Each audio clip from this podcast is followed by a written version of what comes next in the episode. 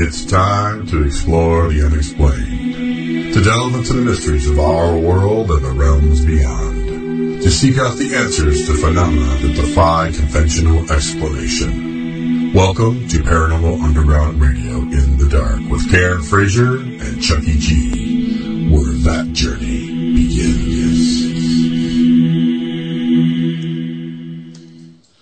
Good evening, everyone. That is correct. This is Paranormal Underground Radio in the dark with your host, Karen Frazier, and me, the lovely Chucky G. How is everyone this evening?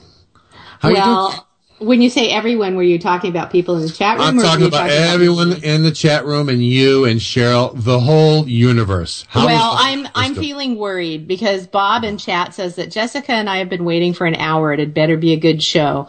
And as oh. we discussed prior to the show, Something not quite right with me. You've got tissues mm-hmm. stuffed up your nose. Yes. So there you go. If you could see us video wise, it would already be a, a, fantastic show. We got snots flying out. We got this one over here of fanning herself, and uh, there you go. It's, it's a great. It's a, yeah, it's a good show.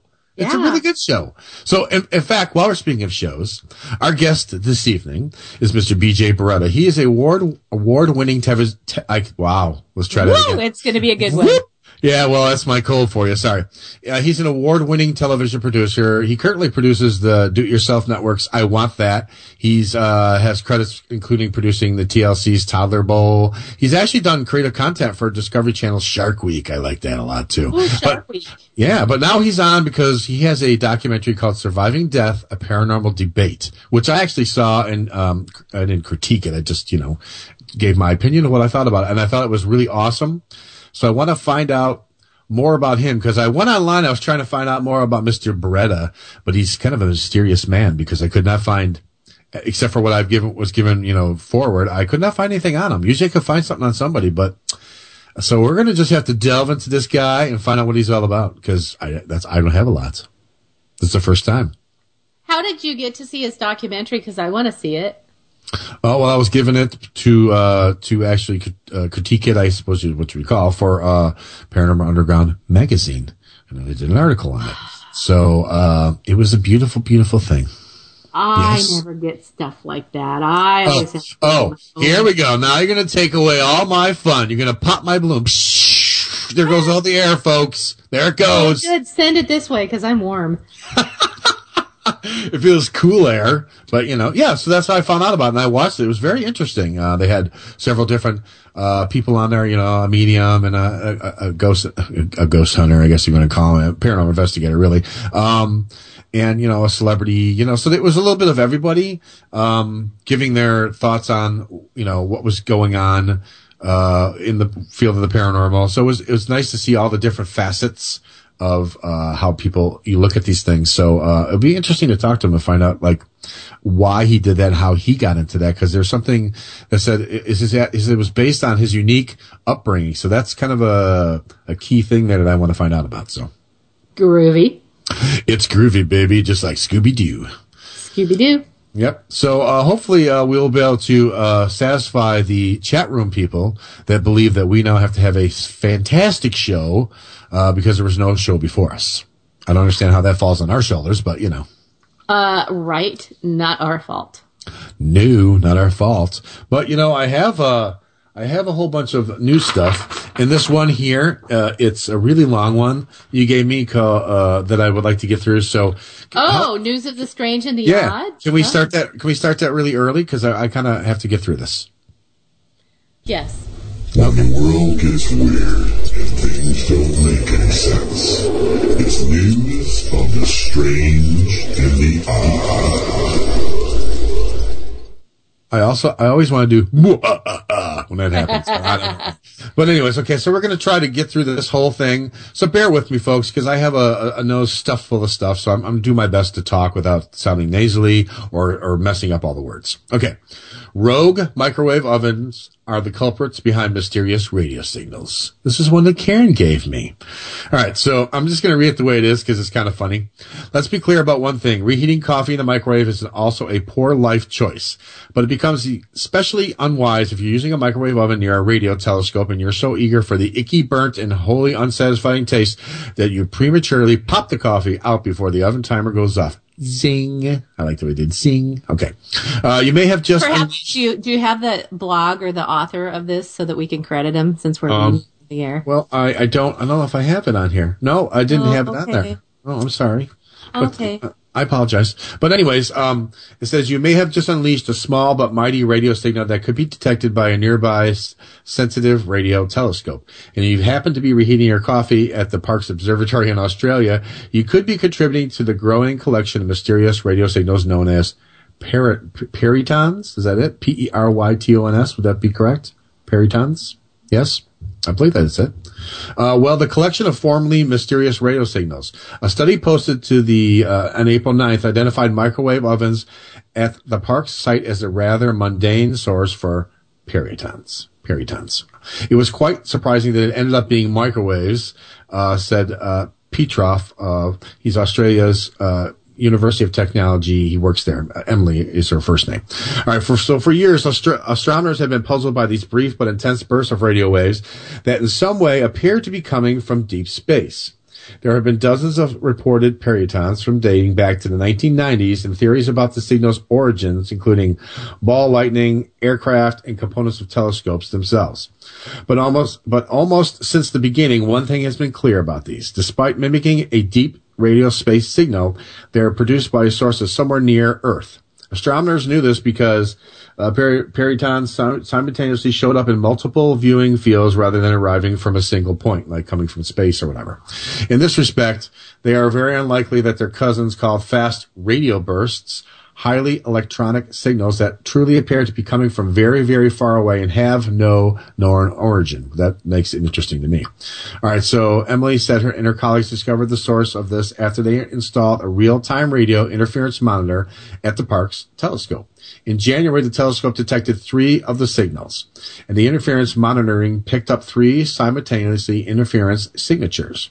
The team recognized the interloping frequencies as possibly belonging to microwave ovens. Uh, when she and her colleagues tested these hypotheses, they found they could create peritons, perytons on demand simply by opening the oven door before the timer had dinged. That's kind of interesting. So while they're cooking it, they open it up and boom, that's where it comes out. Uh, so Does that mean like I'm going to cook my hand if I open my microwave before it goes off? I don't know. You know that, that, that I thought about that too. It's like, is it because the waves are actually coming out of there. So, but I don't think they can actually affect you in that way. But I mean, they're actually putting out a frequency, which is kind of weird. I'm just uh, rethinking some of my life choices right now. says why, why is the impatience over a warming hot pocket important? If you open the microwave door before the timer goes off, the thing in the oven that produces microwaves, it's called the magnetron, hasn't had a chance to completely shut off. And so the microwave oven is briefly transmitting radio waves into the open uh, into the open. So that into your face. Well, I suppose you could like nuke your face off. I suppose, but I'm hoping that doesn't happen. Oh my god, maybe that's where these wrinkles. Well, I do it all the time. Um, they said microwaves are a problem for us, and none exist on the site. They are prohibited," said the director. Other f- facilities that don't ban microwave ovens altogether shield them in enclosures called oh they shield they shield their microwaves in Faraday cages. Of course they do which are supposed to prevent detectable radiation from leaking out. In general, scientists try very hard. Wait, wait, wait. So that means I can shield myself in a Faraday cage when I open the microwave oven too soon. You could. I never thought oh, about that. Yeah. You have a giant Faraday cage in your kitchen. You kind of pop in there and close the door, and your husband mm-hmm. Jim's like a portable one on wheels that I can. Yeah, just, yeah. You'd be like, "What the heck is she doing in the Faraday cage?" And I'll keep it in my pantry. Well, then how would you? But wait, a quick question is: How would you get to the microwave if you're in a Faraday? Would you it's have like on wheels? It oh, would well. be on like casters, so I would walk, so okay. and it would just roll along with me, or I could get like an oar. I gotcha. Yeah. Right. Okay, so it says the last radio telescope sites may appear to be occupied. Uh, no microwaves, no cell phones, no wireless routers, no Bluetooth printers or headphones, and more due to funding, often no food. So, one of the astro- astrophysics more exotic mysteries has a surprising down to earth solution. But what does this mean about fast radio bursts, which is the other thing they talked about? Might they also be of earthly origin? They say it seems unlikely, Emily and her colleagues argue. The intricacies of the fast radio burst signals still suggest an intergalactic origin. They are mm. clearly different is in time distribution of the two types of signals. As one might expect from a cosmological signal, fast radio bursts tend to show up rather randomly around the clock. But perhaps, unsurprisingly, in retrospect, the Peryton data shows these signals cluster near lunchtime hour. So there you go. So fast radio bursts are more random, I guess. So they're they're and they're a single source of origin. So it seems like they're more coming from outer space. Now what they're what they are, I don't know, but it doesn't say. But I found that I, I found that pretty interesting though. Nice. Yeah, and now I'm feeling panicky and like I probably need to live in a um in a Faraday cage because with the Bluetooth and the we have wireless and the microwaves. Uh-huh who knows what it's doing to me? Maybe that's what's causing these hot flashes. There you go.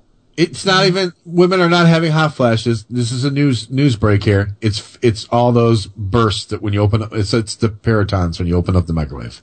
That's right. And when you get to be about fifty, it's just that it's happened so many times. You've opened uh-huh. the microwave a lot of times, and so it's your mic- critical microwave threshold has built up. Dun, dun, dun. I'm going to write a book about it. I, I, what about the microwave? Yeah, actually, what I'm going to do is I'm going to channel an entity who gives out directions about microwaves and, and talks about how microwaves cause hot flashes and stuff. Whoa! Yeah, that's what's going to happen. Well, check this one out. Here's one for you. Well, we've heard about this before. It's kind of like uh, I kind of know about, it, but it's toxic molds may generate apparition sightings. Okay. Yeah. Okay. So like on the when they're on the wall and you take a picture and it's yeah, oh you're like, oh, yeah. you're like dude man it's really just the mold. But anyways, they're saying that perhaps ghosts aren't to blame for haunted houses at all. Researchers in New York State are studying the possibility that people who experience hauntings may be suffering from symptoms related to inhaling toxic molds. That's right. We crazy. We crazy. Shane Rogers, an associate professor of civil and environmental engineering at Clarkson University, says he was inspired to research the topic because he's a longtime fan of ghost stories and wants to prove provide more insight into apparently possessed houses. Okay. Hauntings are very widely reported phenomena that are not well researched. I, I disagree with that, but Rogers says in a press release, they are often reported in old time structures that may also suffer poor air quality. Similarly, some people have reported depression, anxiety, and other effects from exposure to biological pollutants in indoor air. We are trying to determine whether some reported hauntings may be linked to specific pollutants found in indoor air. He says some fungi, including uh, ergot fungus are known to cause severe psychosis in humans. Rogers and his team are working to measure the air quality of the reported haunted places in North Country areas and compare the samples to places that aren't believed to be haunted.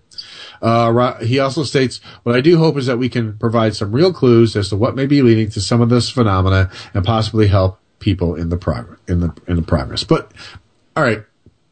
First of all, he's saying that uh, I, I understand that. Yeah, I can see that it, it, inhaling toxics can make you hallucinate. I got that, but it, I don't understand where it says uh, they're often reported in older structures. Like not every place that's haunted is an older structure. What about uh, what about cemeteries? What about new structures? What about I mean, because a lot of people that do investigations look into all this. I know? do that outside. I yeah, so investigate.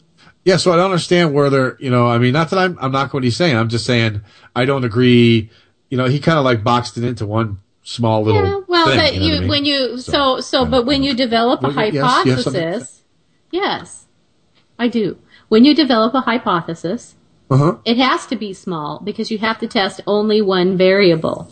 The problem is, is just testing that one variable mm-hmm. doesn't necessarily mean so. So what if he does find mold in houses that have more haunting and no mold in places that don't?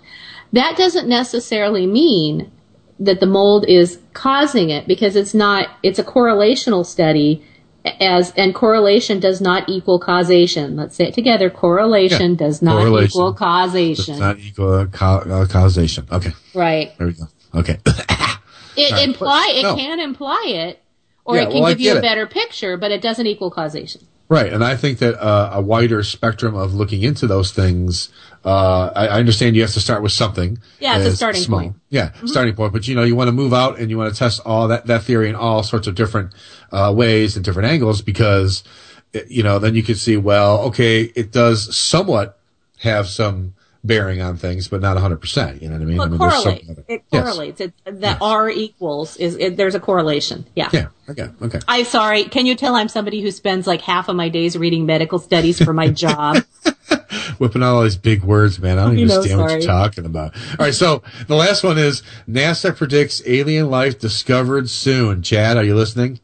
Okay, so chief scientist Ellen Stofan stated that we are likely to find evidence of alien life within 20 years. Okay. Sweet. I should still be alive then. Uh huh. Says her comments came during a public panel in Washington, D.C. on Thursday in which NASA scientists have been discussing the likelihood that mankind will discover conclusive evidence of microbiological, blah, blah, blah. There you go. See, it's Microbiological? I can't breathe. So alien life in the near future. I believe we are going to have strong indications of life beyond Earth in the next decade and definitely evidence in the next 10 to 20 years. Uh, the optimistic prediction is based on the recent discovery that oceans of liquid water might exist not only on Jupiter moon, but also on Saturn's moon also. Uh, we now recognize that habitatal, habitatal zones are not just around the stars. They can be around giant planets too. Uh, we are finding out the solar system is a, re- a, really soggy place. The confirmed discovery of extraterrestrial life would undoubtedly constitute one of the greatest, if not the greatest scientific find in human history.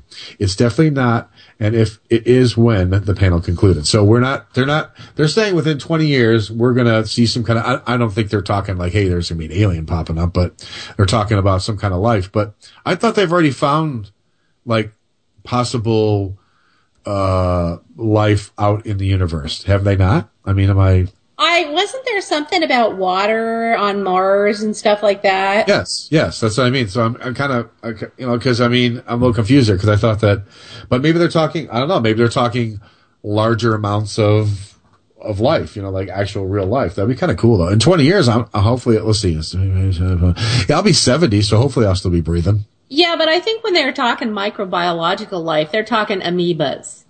They're not talking, you know, well, gray aliens with gray heads and, and suits. They're talking amoebas. oh, oh, wow, exciting! So I'll be seventy. I won't be able to see the amoeba because I'm no, you can't. drooling. You can what? you can look in a microscope.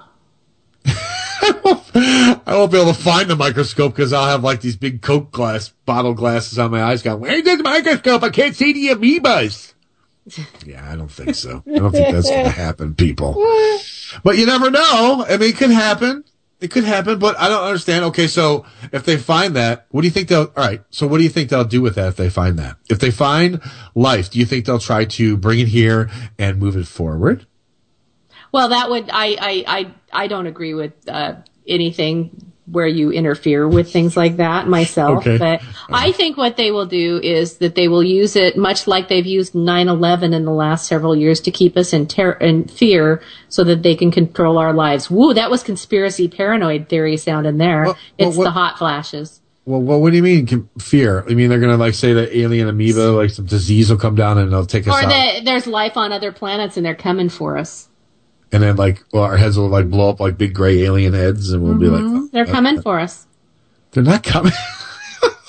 they're not coming for us, Karen. I don't think they're coming for us either. I think that governments will tell us to keep us under oh. control that they're coming oh. for us. I'm being oh. a conspiracy theorist. So they're going to keep us under control because they say, all right, if you guys don't behave, the aliens are going to come down here. Well, what have they done with the terrorists for the last Oh well, the last yeah, fourteen years. Yeah, but see, that's more believable because I know there's terrorists here on the planet. I mean, I well, understand. I think a lot of people would argue that they know that there are greys that are coming and well abducting I, them. I, I, suppose that's possible. I've never personally seen one. When I, Either a lot, but I've never, I've never seen. I've one. never even seen a UFO. I'm just saying that there is a fraction of the population that believes that's already happening. And if there's some kind of proof that there's life on other planets and the governments get a hold of that, they like to use those little things to keep us in fear so that they can keep us in check. Okay, so they're going to panic like the eighth of the population, and the rest of us are going to go, yeah, right, aliens, blah blah blah. Mm-hmm. Yeah, right. it won't. It won't change how I live my life. I mean, I'll be so damn old by then; it won't matter. I'll be like, I don't care. I'm seventy. Go ahead, kill me. I only yeah. got a couple of years left, anyways. What if? You know. I saw a news article today, and I don't. I don't um have it in front of me, but okay. it was talking about that people who will live to be a thousand years old are alive today. What, what, wait, say, wait, say that again. that people, that some people alive today, I'm assuming very young people, will Okay. live to be a thousand years old because the science is getting there with aging. And You, you think that's true? oh God, I don't want to live a thousand years. Do you want to live a thousand oh, years? Hell no. Good Lord, I don't want to have to pay bills for a thousand years. I know. It's just gonna say I got to pay bills for a thousand years. I got to fix my car for a thousand years. I'm No? pretty sure that I'm pretty sure that my 2007 Mitsubishi will not be operational in a thousand years, Well, wait. If they, if unless I take really good care of it. Well, if you're saying that they could keep us alive for a thousand years, does it mean like alive in a good way, like we're all healthy? Yeah, alive and and just, like, like, when they when you they so it was something. I wish I had the article in front of me because they were Huh. talking about um that when say you got to 60 they could do something cellu- on a cellular or genetic level that Uh-huh. could when you're 60 take you back to like uh genetically when you were 30 or biologically when you were 30 Oh, good. and so when you get to 90 they can take you biologically back to when you were 40 things like that so it would be Well, you scared me there for a minute because I'm thinking, yeah, I thought you were going to say like they would keep you at 60 because it's like, look, if I'm like 60 or 70 and I'm wearing Depends, I don't want to be in Depends Yeah. for a thousand. No, years. no, no. They would take, but you know, it's interesting to me because that's what my plastic surgery is doing. I look like I'm 40, but I'm really 97. Oh, I didn't Yeah. know that. And I'm gonna, pretty soon I'm gonna look like, who's that lady? The Jocelyn Wildenstein or whatever, the, the cat lady with all of the plastic surgery. That's how kind of like no offense, but that's how uh, you know God rest her soul, Joan Rivers. That's how she looked. Cause like everything just kind of Oh, yeah. like you just took it, just pulled it back, pull it back on your face. I can do that. Yeah, no, what do you think? Is that attractive? No, it's freaky. Don't do that. Like, I'm making You- faces at Chuck and you- Cheryl. They can see people can't see this. This is really weird. Don't, don't, yeah, don't do that. Don't stop doing that. And My I'm God. gonna have like injections in my lips so that they're like twice the She's- size of it. All right, just so you understand, she's taking her fingers and pulling her face in weird, silly putty kind of moves, and it's really freaking me out. Don't do that. That's weird. that is really weird. So no, I mean, I I don't know. You know, I suppose if we were if we were to stay alive, healthy, Yeah. um, and I could, still wouldn't want to live a thousand years. yeah, I don't know. I It don't- takes away the specialness of things if you don't have, you know, if I've just got a thousand. I don't know. I just, I know my, my son's dad, my ex-husband, the second ex-husband yes. was, um, obsessed with being immortal. He wanted to be immortal. And I just used to always say, why the hell would you want to? Haven't you ever I seen mean- those movies? I mean, with Dracula and stuff, he's mortal, and all these people he loved, Because- and then they're dead. uh, Well, because but he because he's afraid of dying. I mean, and I think that's the reason that people are are, are want to be immortal. But the thing is, is that he's like one of the most miserable, unhappy people I've ever met. So why, if your life is so miserable, that one of those people who believes that life is a trial and that you just have to endure and you know and all of that. Why would you want to live forever if that was the case? I, I don't know why you'd want to live forever. I mean, don't- I'm a I'm a shiny, happy person usually, yes, you are. Yes, you are. and and I don't want to live forever. No. And Bob said, Bob just said, just imagine a hot, hot, a thousand year old woman in a thong. Lord, no. Oh no. Oh, well, I mean, Bob, if she's hot, then it would be okay. But if she's like, you know, I don't know, all like, like 50 Magda and something about Mary. Yeah. Uh, oh, yeah, we don't want that. We do not want that, folks. No. No, no, definitely not. So hey, uh, it's Yeah. like pretty much close to break time. Okay. So why don't we take a break so that we can come back and, um, you know, talk about paranormal documentaries and frankly Shark Week. Yes. Oh, yeah, we have to ask about that. Yes. That's, that's what I want to talk about. I Okay. to heck with the paranormal. I want to talk about Shark Week. Uh-oh, and folks. I want to get Sharks and I want to get his his impression of Sharknado, Sharknado 2 and the upcoming Sharknado 3. My God, you're going to ask him that? Okay. All right. No, I'm not. I'm not. I'm not a tacky bitch. Well, sometimes. so let's do this. We'll go to break. Um, Okay. And when we come back, we will be with our guest, and it's going to be a great conversation with Chuck with his tissues hanging out of his nose and me fanning myself with a paper plate. Stick around. You just can't wait to see it. You're listening to Paranormal Underground Radio in the Dark on the Hazy Radio Network. We will be back in a few minutes. Oh, yeah. Hey everyone, it's me, Chucky G, and I'm here with Karen Frazier. We'd like to invite you to join us on Hazy Radio every Thursday night from 7 to 9 p.m. Pacific, 10 to midnight Eastern for Paranormal Underground Radio. In the Dark with Karen Frazier and Chucky G. We'll be exploring the paranormal and featuring the latest in spiritual and metaphysical topics, as well as interviewing intriguing guests. So please join us every Thursday night at 7 p.m. Pacific, 10 p.m. Eastern for two hours of exciting paranormal radio on hazyradio.com. Hey everyone, it's Karen Frazier from Paranormal Underground Radio. I'm here to tell you about my latest book, Pioneer Spirits Investigating the Haunted Lewis County Historical Museum. In the book, I got together with Patty Valdez, South Sound Paranormal Research. SSPR has actually interacted with the ghosts at the Lewis County Historical Museum for more than seven years, and the experiences that I've had there as a volunteer and paranormal investigator have been significant. So I'm excited to share the story of the ghosts there with you. I hope you'll pick up a copy of Pioneer Spirits so that you too can know what it's like to encounter one of Washington State's most active haunts. This book is available on Amazon.com or you can visit my website at authorkarenfrazier.com. Hey, Hazy Radio listeners! Do you like animated movies and TV shows? Do you ever wonder just what goes into making the magic that appears on your screen? Join Doug Engler and Brandon Aarons every Sunday night for Animazing Radio. Animazing will feature everything in the animation arena, from voice actors and actresses to illustrators, producers, and more. Only on Animazing Radio will you find the very best in animation from around the world. Catch Animazing Radio every Sunday night at 8 p.m. Eastern, only on the Hazy Radio Network.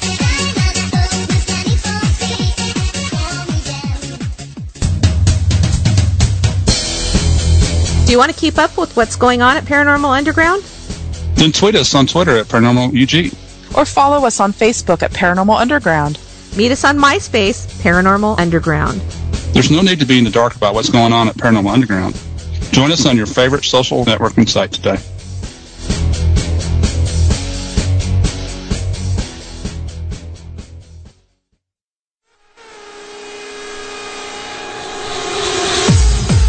Doug, what you doing? I'm celebrating the new time slot for Periscope Uncensored. That's right. We're moving to 9-8 Central starting April 3rd. Yep, and with a party this big, we have to invite all of the Hazy Radio listeners.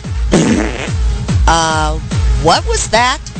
Oh, God, I think I partied a little too hard.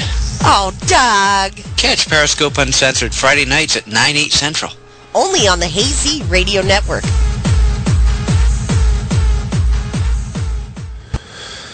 Out in the air, where my heart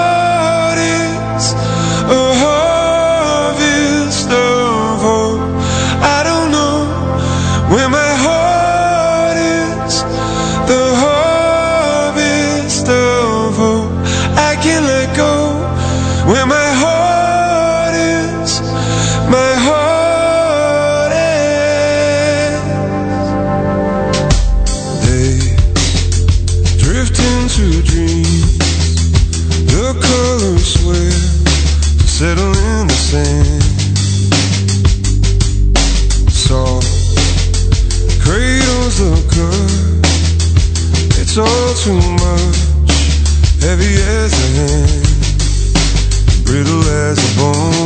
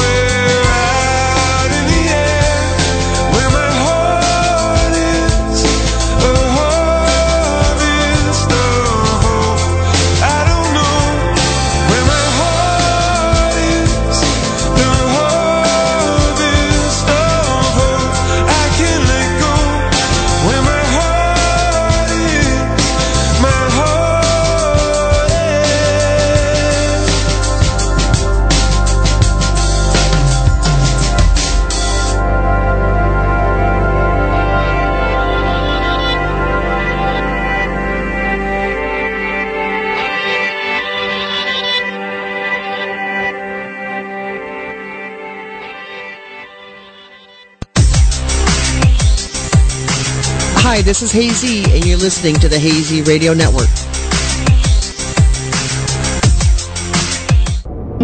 Hazy Radio Network.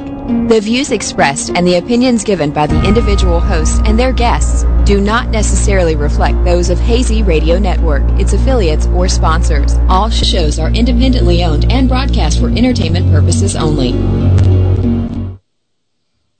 You are back with Paranormal Underground Radio in the dark on the Hazy Radio Network. You were listening to the wonderful song Harvest by Ari Heist. And now we are here with our wonderful guest, Mr. B.J. Beretta. Good evening, sir. How are you doing? Thank you guys so much for having me. Oh, it's Yeah, cool. I'm looking we're forward excited. to this. Yes, I am. So, so just before we even get into any of the stuff that we actually intended to talk to you about, you were just telling me off the air what your your day job is, and I love it. So you want to explain that? Well, currently, well, I'm an independent. I produce television shows, and the show I'm producing now, the series is called "I Want That" on the DIY network, and it's um, each episode is uh, about 12 products. Think of it like um, like Sky Mall television, like stuff that you don't need but you want, like the coolest and latest gadgets. So it's just kind of like bring you up to up to date, up to speed on some of the, the coolest inventions. And um, I just actually came back from Vegas um, about maybe a couple months ago. We did the I Want That special at the uh, Builder Show, all Oh, kinds cool. of like new appliances and stuff. So. Um, you know, I'm sure people want to talk more about the ghosts than the than the than the gadgets and stuff. But it's it's a, it's a fun it's a fun quirky little show. So So do you do you have your own production company then, or do you? no, work actually, I production work for a production company. So I'm the Okay. producer uh, for a production company. Um, so that the network will, you know, buys the show, and and then the production company produces it, and I, as the producer, write and produce uh, um, the show. Very cool, fun job. There you go. Right. Yes. That's, that's, I think that's cool. No, we, we, we like to talk about other things besides the paranormal, though this is a paranormal show. We will get it, we will get into Shark Week a little bit later. Just Yes, yeah, because about Shark because Week. yeah, uh huh. Week, I've done Toddler Bowl, I Network Tools. wait, Ghost. wait, wait, wait. Yeah. So what is Toddler Bowl? Toddler Bowl was a, um, you know, they do a lot of counter programming during the Super Bowl because the Super Yeah. Bowl so popular. So, so Animal Planet, which is also owned by Discovery, has Puppy Bowl. So if they were trying to come up with another counter program, so if you weren't into puppies and you weren't into football, um, it was Toddler Bowl. It was a bunch of, uh, you know, two and three year olds running around. And I tell you what, that was the hardest job I ever had, trying to wrangle um, toddlers. Yeah, I bet. So, oh yeah, that would be fun. You're you're a brave man. How many So- kids were on the show? Wait, how many kids were on the show? I mean, did you have to There were wrangle? 30. Oh That's a my! lot. 30 kids and their parents. Oh God! And their parents probably some of the parents are worse than the kids. That's sort of you know. So we have a lot of uh, a lot of there are a lot of people in the paranormal who would really like their own television show or to produce a television show or, or have a television show sold or be talent, you know, any of those things.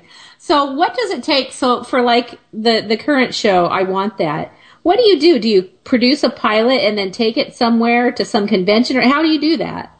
Oh, it's funny that you bring that up because actually one of the things we're doing at my production company were uh, we were working on it on a sizzle for a paranormal type show, and I can't say too much about the specifics of the show, but the thing is, um, you know, you kind of have to know what the what the trends and tastes are. So paranormal will kind of ebbs and flows, and, and television is so fickle.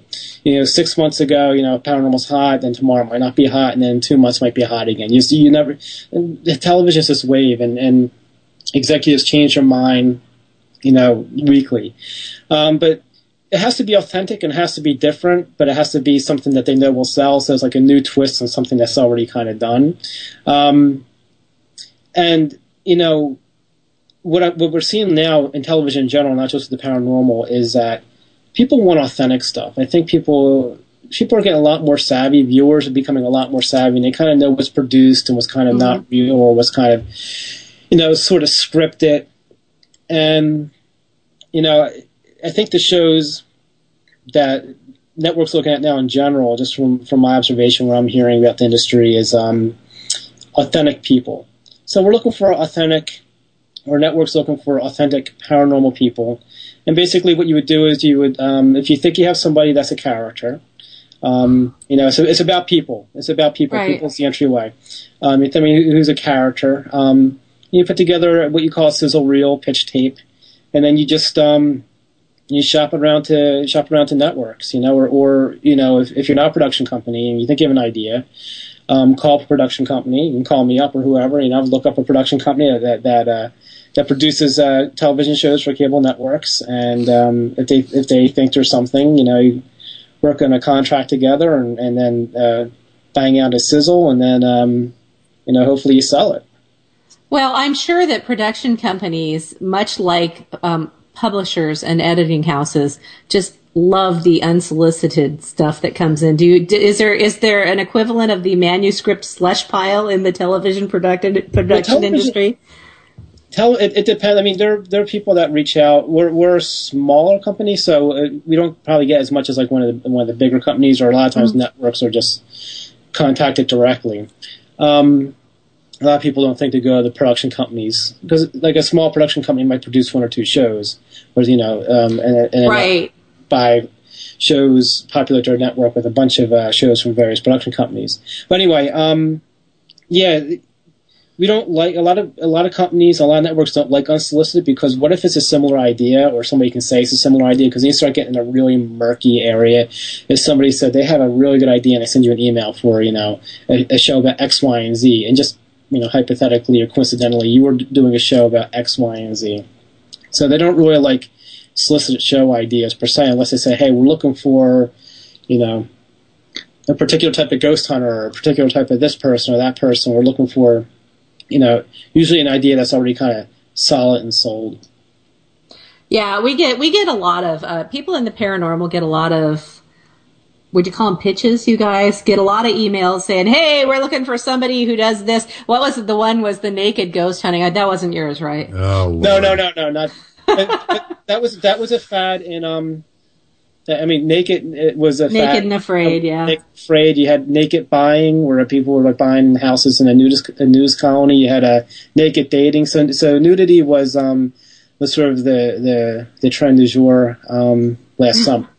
okay. Wow. All right. Well, that just you know what that just tells me. So as you as you go about your job and you do this, do you ever just think, "Holy cow, people are effed up"? Well, I, I think, "Holy cow, thank God, people are effed up," because if there, if there weren't messed up people, you know, a we wouldn't have content, and b we wouldn't have people watching half this stuff. So you know, that's so true. You got to have the Fair wacky enough. people, you know. Yeah. Because I mean, I, yeah, I've had I've had like cool ideas of my own, you know, for like a show and stuff like that. So you know, but it never, it's and the for whole the thing. next hour and a half, we're going to pitch you. well, no, no, 'cause, you know, I've had ideas and I've I've talked know, to I'm people about teasing. them, you know, but you know, they think that they're cool, but I'm not going to sit there and pitch them on the show. But you know, I know. uh, I was just teasing. have you. your people call my people. all right, yeah, know. yeah, I, yeah, I, Cheryl I, is our Cheryl yeah. is our people. Cheryl is my people, so I'll have my people call your people. But I do have a really cool idea, so you might want to hear. But anyway, no, I do. I have a really good idea. I mean, It's a but I'm serious. I mean, you never know. I mean, it, some I of the one shows, too, some of these Jeff. shows See? pop up because uh, somebody said they had a good idea, and and, and uh, you know, somebody's like, well, well, tell to me. You know, like um, like for example, desperate the show Desperate Housewives. The the guy was um, basically he was a kind of like uh, he moved back into his mom's basement, unemployed. And I don't know the specifics of the story, but some sort of like junior level person at the at the network really kind of championed it. You know, they, everybody passed on it, but this person liked it. They thought it was a good idea, and next thing you know, the guy is uh, I forget his name, but you know, hit show. There you go. Karen. So, so is that is that what a showrunner is? Are you a showrunner? Is that what that is? No, that's the executive producer. So the executive Oh, producer okay. is the one that kind of is is the the showrunner. Um, I'm learning I the lingo. Yeah, I'm. Uh, you know, I produce and I write, so I take care of the segments, and then we have a casting producer to cast for us, and we have um, all kinds of assistants and coordinators and editors and stuff. So the showrunner just kind of is the, you know, the the you know the head, the executive producer. Well, what a fun creative job. I think that that sounds really. I you know, I like anything creative, so I would imagine. Do do you get to be creative in what you do, or is it less creative than I would imagine? No, you have to be creative. It's it, like for the show, I want that. Um, you have to be creative because you know there's there's a dozen products per half hour episode, and you got to keep it fresh. I mean, TV's entertainment. You know, it's an entertainment show. It, you know, we survive by the fact that people tune in and they stay tuned in, so advertisers will will um, you know advertise on the show. So you have to keep people engaged, and you have to have a fun and quirky writing. You can't you know, you know, some pieces are better than others, but you really can't take a, a, a, a you know a segment off or whatever. You really have to stay sharp with it. Sure. So, so like with art, so you, we, we we looked at all the different shows you did. So I found interesting when there was a, a statement that uh, th- what you did with surviving death and paranormal debate was your personal explora- exploration of the afterlife based on your own unique upbringing. So, can you elaborate on that? What that means? Sure, and I'll, I'll bring it back a little bit further so everybody kind of understands like why is this guy who's dealing with toddlers and tools writing? Oh my So- god, that's a new show, Toddlers and Tools. Toddlers and Power Tools. Oh, no, Oh, that's probably gonna be on next fall. Toddlers and tools, you know. Yeah. and then, um, so I was getting my master's degree in um, film and TV producing at American University in, in Washington D.C. And so I had to make a thesis project. So, so from that degree and from this thesis project, Surviving Death, um, having that show on a couple of PBS member stations, that kind of that's what catapulted my career. That's what got me into Discovery, um, where I, and where I did some stuff for uh, Shark Week and Animal Planet. That's what got me on the DIY network. So that's that's where I'm I'm here now um, because of the paranormal, because of that documentary, because the, it was a thesis film. That's great. So, you know, this is why you, know, you go to film school and you got to make a film to graduate and, you know, like any art, you know, the best stuff that you do is, is, is stuff that you know. So I was going to school full time. I was working full time as a video producer for the U.S. government. And so I didn't have a lot of free time to, to make a film. So it made sense for me to do something that I, I knew and was familiar with but something was interesting and something I wanted to explore. So, getting to your point was uh, my mom. She's a famous um, astrologer. Her name's Lisa Beretta, and um, she's uh, she, she's published, and you know she has articles and, and magazines, and she's got two books, and uh, and so so growing up with a with a you know psychic mom and you know astrology mom, but I also went to a Catholic school in in Philadelphia. Wow, that's uh, an interesting uh, contrast. Exactly. So I had that dichotomy there where, you know, yeah, re- an hour religion class every day, and it was Catholic school, so I was told I was a you know, bad little boy and I'm going straight to hell. And then, you know, Where all the fun people are, it's fine. well, you know, I mean, like, nothing, nothing against, um, you know, Catholicism or whatever, you know, but in Catholic school, it was a way of kind of discipline. If you talked after the bell, you're it's a sin. The Catholic guilt whole thing. So, whole Catholic guilt thing. So, you know, so you kind of have that whole aspect about, um, like, you know, what your soul is. And then just, you know, growing up with, you know, at home with my mom. And then just being interested in how, you know, entertainment and television. And as we were talking about a little earlier about how television sort of, um, scripts things and manipulates things. Um, and you know, ghost shows were popular, but you know, you watch them, some of them, and you can tell at least you know you have a certain eye towards production about how the way the editing or how some is produced or that it is produced. So I just went to do something that kind of explored um, the paranormal. And it was kind of, you know, it was a little risky for me, I thought, as a first film, because usually with a film, you have a beginning, middle, and an end. You have a, a question, you have a problem, you, you, you know, you explore it and you solve and you have a conclusion.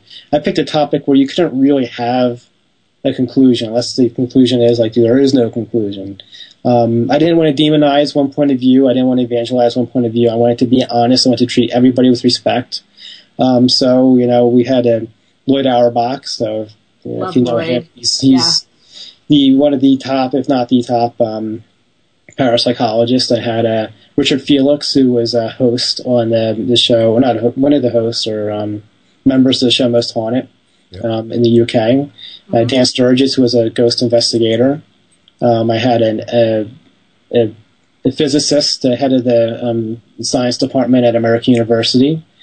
Um, and I had a Catholic priest that was willing to kind of talk about it. And, and they all gave very um, candid points of view, and they were very respectful, and they were, you know, they, they, they were great for, they were great for participating. Uh, psychic medium Michael Toddy, so they had a psychic as well. Yeah. Um, you know, and, and I, I had the time and the budget to do 27 minutes was my goal because I figured, um, you know, I'm going to make this. I hope somebody sees it. So 27 minutes is a PBS half hour. And I got on a couple PBS stations, and a distributor saw it, and they liked it, and they said, you know, we'd like to see if you can uh, make some money off this. So that's why you can find it on Amazon, Amazon and iTunes now. So my distributor is um, um, iFilm Releasing. So very grateful. Can you, can you stream it on Amazon? You can. It's just a streaming. It's only it's only available streaming. Excellent. So, yes. I know what I'll be doing tomorrow. You should definitely check it out. Thank you. Yeah, that because I like so I like the really thought provoking documentaries. I like the documentaries where you get all of the different points of view because I don't I don't like the filmmaker to tell me what I should think. Yes. I like I like that conclusion being left to me. That you know, and it's funny um, because I, I just watched the film again for the first time in, in, a, in a short while, for me at least. And um, you know, and I also I teach a film class. I teach a college film class at a at the local community college. So we just got we just did the nonfiction segment of my class the other day, and you know we were talking about documentaries and nonfiction and about stuff that's overly produced or stuff when it like when the filmmaker tells you to think things. Like for example, the movie Super Size Me, when Morgan Spurlock ate nothing but McDonald's for 30 days because he wanted to tell you, the audience, how bad McDonald's is.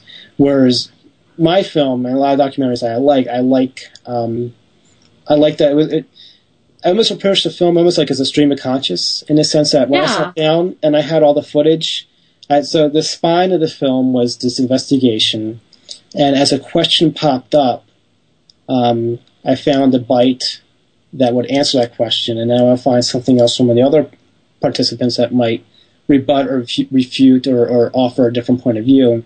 And it just kind of came, you know, it just kind of happened back and forth. So like not everybody's introduced at the beginning of the film. It's you know the the priest comes in a little bit later on because that's when we kind of I feel organically kind of get to the point like you know souls and demons and the devil and all that stuff. I didn't you know I didn't hit you in the beginning with it. I just felt I wanted to be natural. I wanted to be a natural conversation. Yeah. So, um, yeah, I like films that are kind of quietly introspective too. I'm a huge, first of all, I have to tell you, I'm a huge documentary buff.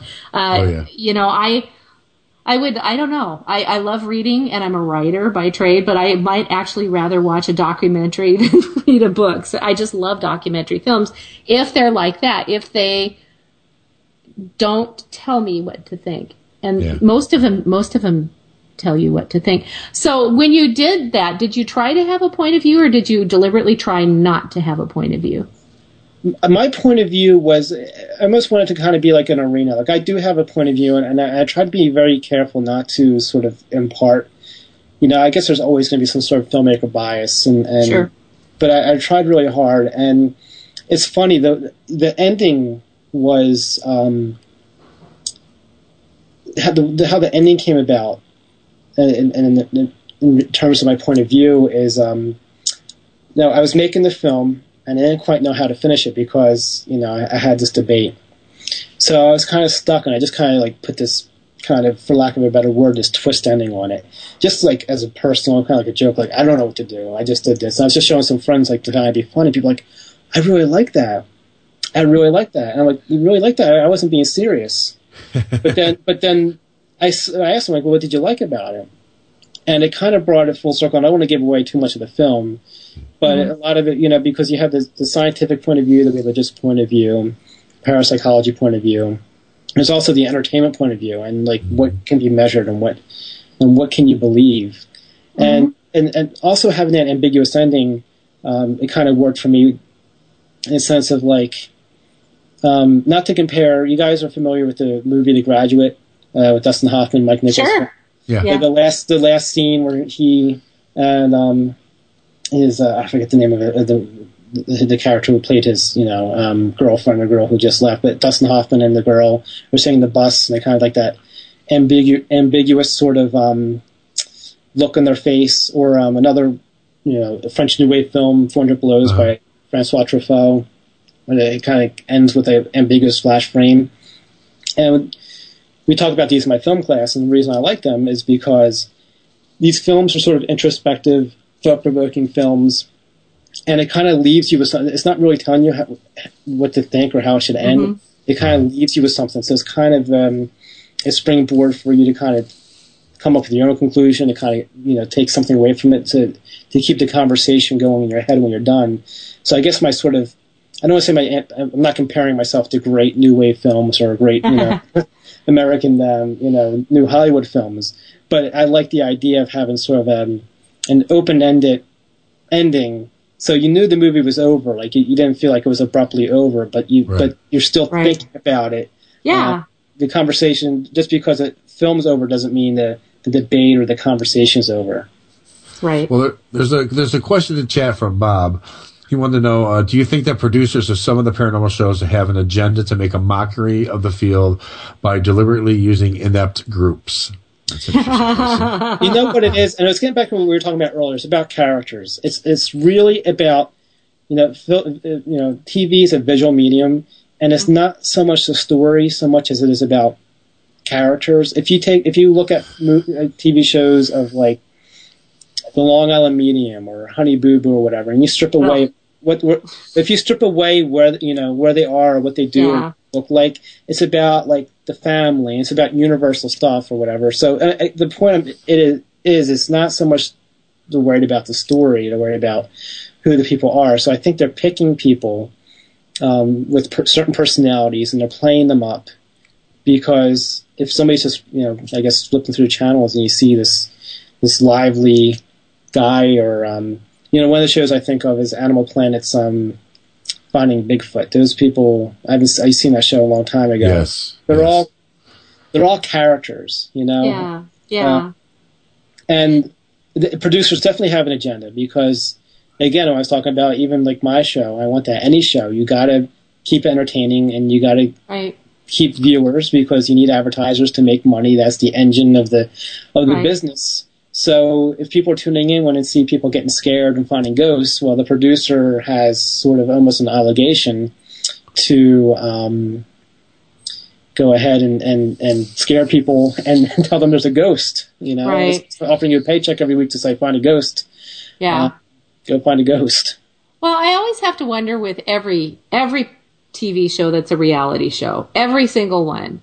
I always have to wonder how much is actually the stories of the people that you're seeing on screen and how much is a an editor or a producer or a writer taking yeah. disparate scenes and moving them in a direction so that you see a story oh, that's maybe oh. not very very much the same.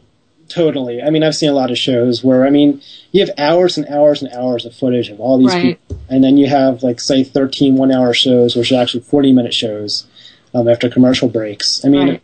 you're just showing the best of the best. And, you know, I think a good show kind of stays true to almost kind of like a biopic, a bio, like mm-hmm. a fiction film, where, like, you know, some of it's fictionalized, but you're staying true to the character or true to the essence of what happened. Sometimes you, you fudge things, but you're not fudging the truth. You're just trying to, you know, make a trade decision to move the thing along, keep it entertaining.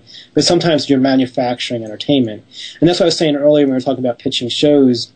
I mean, people people are a lot more savvy with social media, sites like uh, sites like Reddit, and just people just being a little bit more smarter with you know internet searches and Google.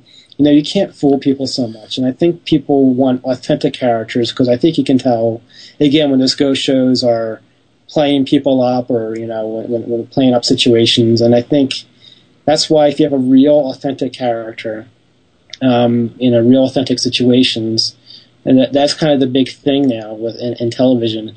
Even to the yeah. point where you see like now you see a lot of movies or tv shows where it looks like um, um, you know like shot on webcams and personal cams. Yeah.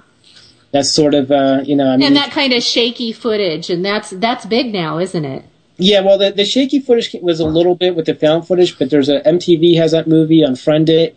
Um, AOL's coming out with um, with a, a, a, like a real world for um, the millennial generation where there's no camera crew, people are just carrying their own cameras. I think it's called um, Connected. I could be wrong about the title, but the point yeah. is, it, it, can't, you know, you can't get any real, even though the MTV movie is, is scripted. Um, yeah. You know, yeah. we, we're, we're video's ubiquitous. We have, you know, Skype and, and you know FaceTime and video chats. Mm-hmm. Now new new technology like Periscope and on uh, Twitter. So you know, videos all around us. Yeah. But I, doesn't that make it exciting to be in your industry? Because I think the creative possibilities are kind of endless. Like if you look at what Netflix is doing with original TV series, um, they're not stuck into those 40 or 20 minute time frames and they don't have to break for commercials and, and that type of thing is, does that, does that excite you? Does that make it? It does. you know- I mean, for, for me, like as an independent, you know, filmmaker or grad student, I was able to make a film and tell a film how I wanted to do it, not compromise myself or, or try to be entertaining. You know, I mean, I, I think the film's entertaining, but not try to be over the top or, or, or, or take away anything of substance from the film just to sell it. Um, because, because there are outlets like iTunes and, um, and Amazon and, you know, lots of great films on Netflix. You can find uh, stuff that might not have mass audiences that necess- necessarily when it got made get made now because you can find that niche audience on a, on a Netflix or an Amazon. Um, at the same time, as somebody who now works in the industry, it's it's scary because you would need to find out like you know all these disparate tastes and and you know what do millennials want to watch and who are used to kind of you know having their own sort of um, you know different type of content and, and, and a different type of quality content. Um, you know, trying to figure out how to monetize um, this new, um, you know, the, the, these new trends and these, you know, new fads and, and the new technology and creativity.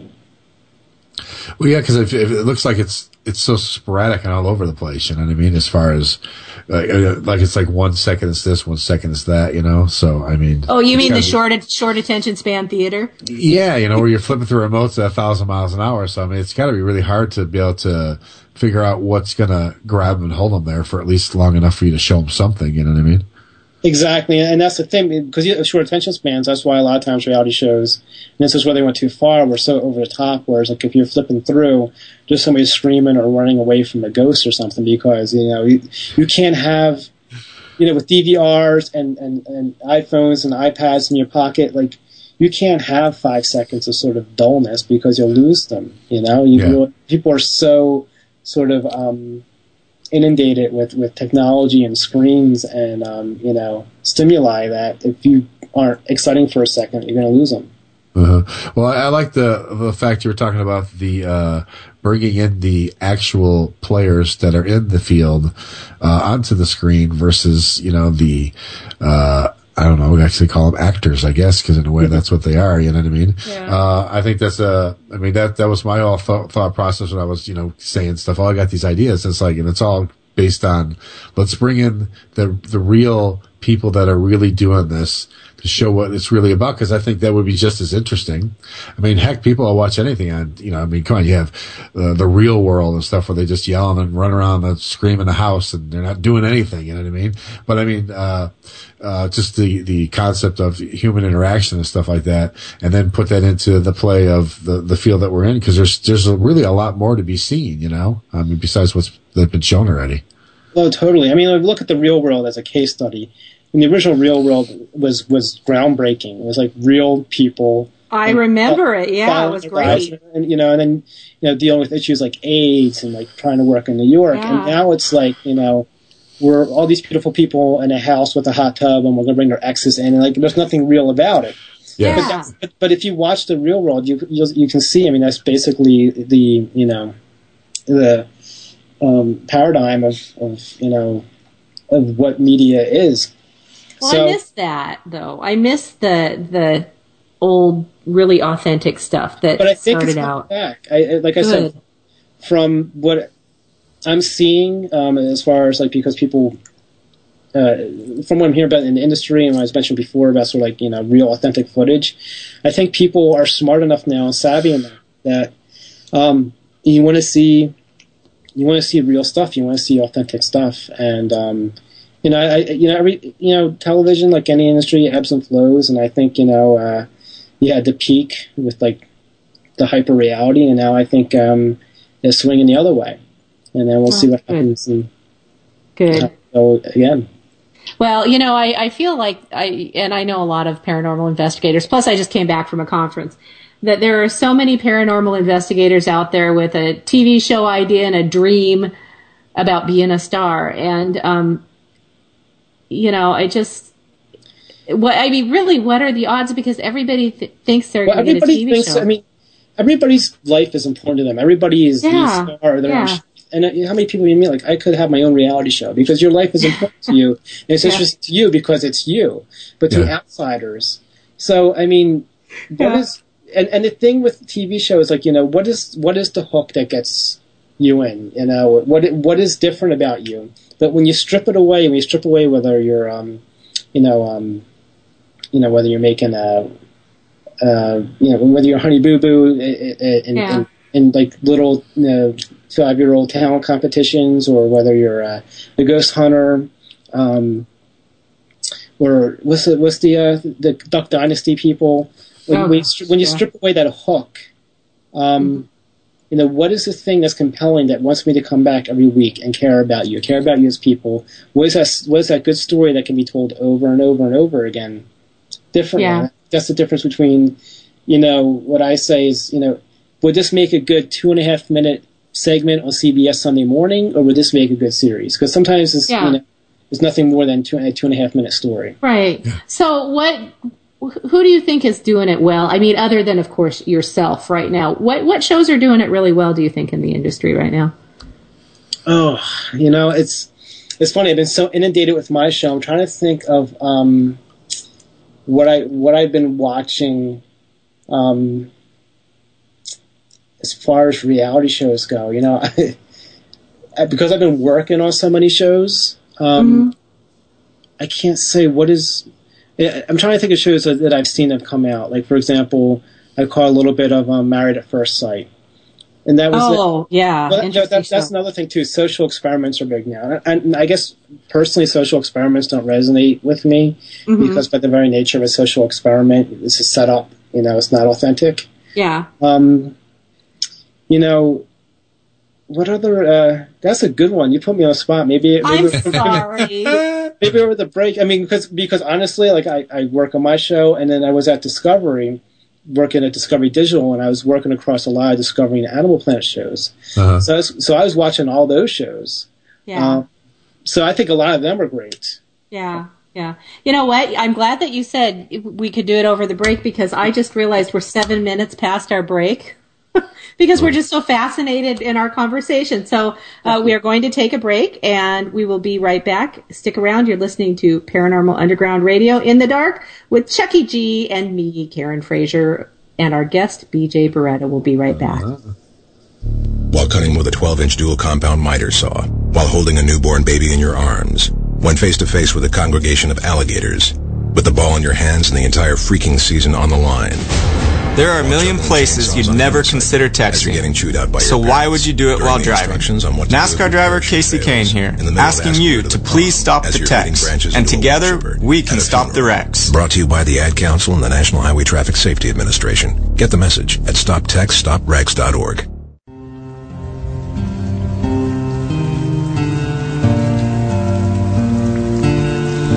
is Kristen from the Enlightened Circle. Join us Tuesday nights at 10 p.m. Eastern, where we'll feature great guests, enlightening information, and spiritual healing. If you have questions about or for the universe, the Enlightened Circle is where you want to be. Tuesdays at 10, only on the Hazy Radio Network.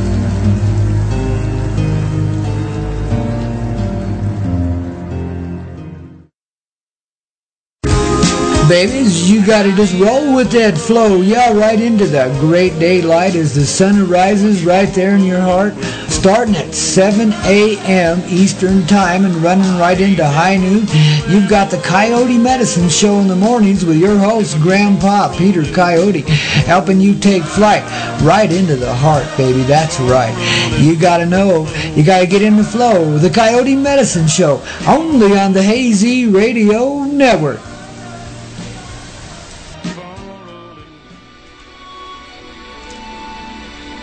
Life in the Universe with Madeline Rudy, discussing paranormal happenings in everyday life with psychics, healers, and intuitives from all over the world. Call in to receive healing energy and balancing. Learn how to create the most fulfilling life possible from healers, intuitives, and life coaches to help you move along your path in life. That's Life in the Universe every Tuesday and Thursday at 12 p.m. Eastern, only on the Hazy Radio Network.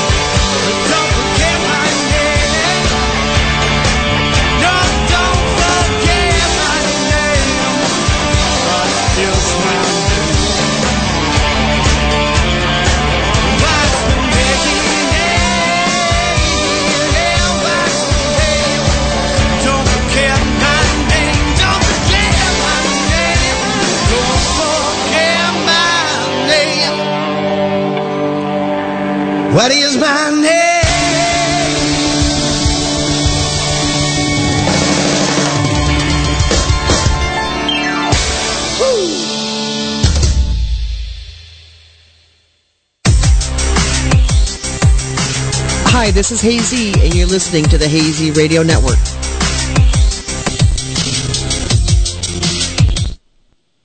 Hello, you're back with Paranormal Underground Radio in the dark with your hosts Karen Frazier and me, Chucky G. That song you just heard. What, you you're not heard. the lovely Chucky G now? well, I was lovely. Only earlier. you're earlier, yeah. I'm the slightly stuffed up Chucky G at this moment. Yeah. Um, it's uh, the name of the song you just you just heard was "Don't Forget My Name" by Zuzu Angel. We are talking to a very interesting gentleman by the name of BJ Beretta and having a wonderful conversation. And now we're gonna delve more into some stuff. And I have I have a question. I know, but I just have to say that BJ, you were the best sport over the break when Chuck and I were the paranormal investigators with the suitcase and a dream. We were pitching him our ideas, and he was also very, very kind about it. No Well, problem. you know, You you know you, you hear every idea. You know that's part of I the, know. of the job.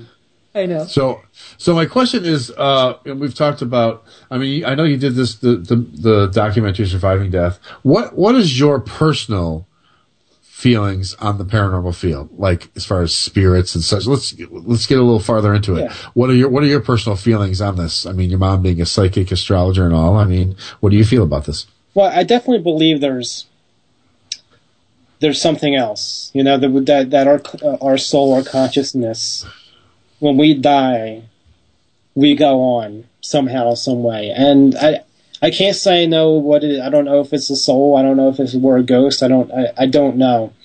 Um, you know, and a lot of that is, you know, some of the stuff I just sort of, you know, growing up, you know, you taught faith. Um, a lot of the research I did for the for the for the documentary, just saw the story, some of the you know evidence or not evidence, but but stories of unexplained stuff. Um, and then just uh, you know maybe just some deep down sort of um, you know human sort of um, you know just need to know that when we die we go on. You guys were talking before the break about you know you didn't want to live with that or before before I came on Yeah. like, you didn't want to live be a thousand years but how do you know if our souls aren't immortal you know I mean Well, but that's different. Yeah. That, that's different, I think. But no, I understand what you're saying. Would you So- want to live a thousand years, BJ? um it depends where you know And in what and in what condition?